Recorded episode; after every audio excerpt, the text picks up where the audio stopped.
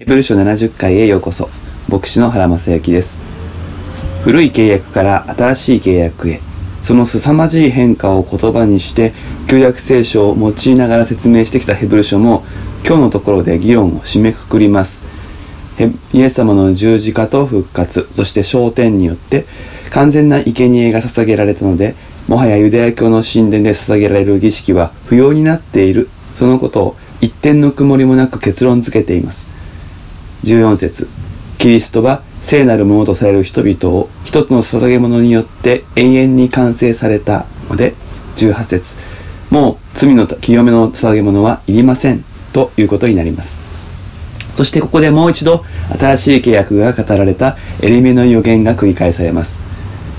ここで注目したいのはなぜ16節の引用があるのかということです。もし罪の許しのことだけを言いたいのであれば17節の引用だけで良さそうなところです。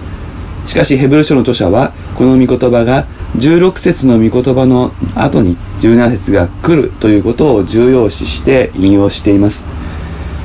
私たちは罪と不法が単に許されるという話以上のことがここにあるということを知らなくてはいけません。子供用の聖書のお話の中に神様にごめんなさいと言えば何でも許してもらえますというくだりがあって確かにそれは間違いではないけれど何か違和感があるなと感じていました。許しが軽いそんな感じがします。そしてこのヘブル書の学びによって違和感が解けました。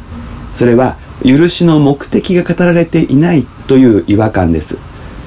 罪と不法の許し完全な許し。これは福音の中核にあることですがしかし物には順序があります。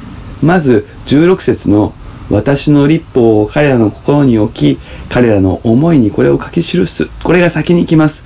この言葉をよくよく考えなくてはいけません。この前提の上で罪の許しは意味を持つのです。そして私の立法を彼らの心に置く。彼らの思いにこれを書き記すというのは動詞の時勢が違います。置くあるいは与えるこれは現在形です。神の立法の確信は愛ですから精霊によって愛が私たちの心に与えられる。この状態が新しい契約の中に入った人には始められることになります。しかし次の彼らの思いにこれを書き記すというのは未来形です。つまり心に神の立法が置かれた後に、順次これが思いの中に書き込まれていくということですね。そして考えてみましょう。神の愛の御心が私たちの思い、マインド、脳みそ全体に書き込まれたらどうなるでしょうか私たちは神が思うように思い、神が感じるように感じ、神が判断するように判断することになります。そうしたら、その時そこに罪の入る余地はありません。神から離れることが罪なのですから神と心が一つになって罪を犯すそんなことはありえません。この前提に立つ時初めて17節の罪の許しは意味を持つのです。つまり神の思い神の愛と一つになろうとしてもこれが完了しない限りはエラーが起こる。神の愛から外れることが起こる。その罪のことを神は思い起こさない。全て許すということが約束されているのです。そしてこのことこそ聖なるものとされる人々を一つの捧げ物によって永遠に完成されたということの実際です。ここでも二つの時勢が使われています。永遠に完成されたこれは完了形パーフェクトです。聖なるものとされるこれは現在形ここでは進行形の意味です。私たちキリスト信仰者はすでに永遠に完成されたけれども現在聖なるものとされるプロセスとにプロセスにある。この2つが絡み合っている。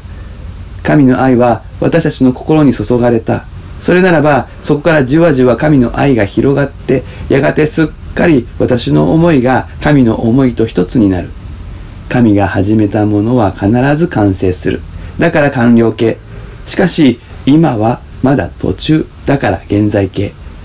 そしてその完了と現在の狭間にあって罪が犯されるけれどもそれを神様は思い起こさないと言ってくださるのです。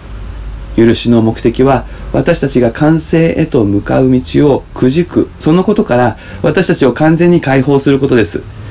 どれだけ神の思いと距離があって罪に落ちようとも神に向かってキリストに向かって信仰を持って進むものを神は拒むことをしない。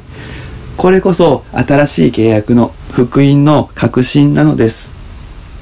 42回目は以上です。それではまたお耳にかかりましょう。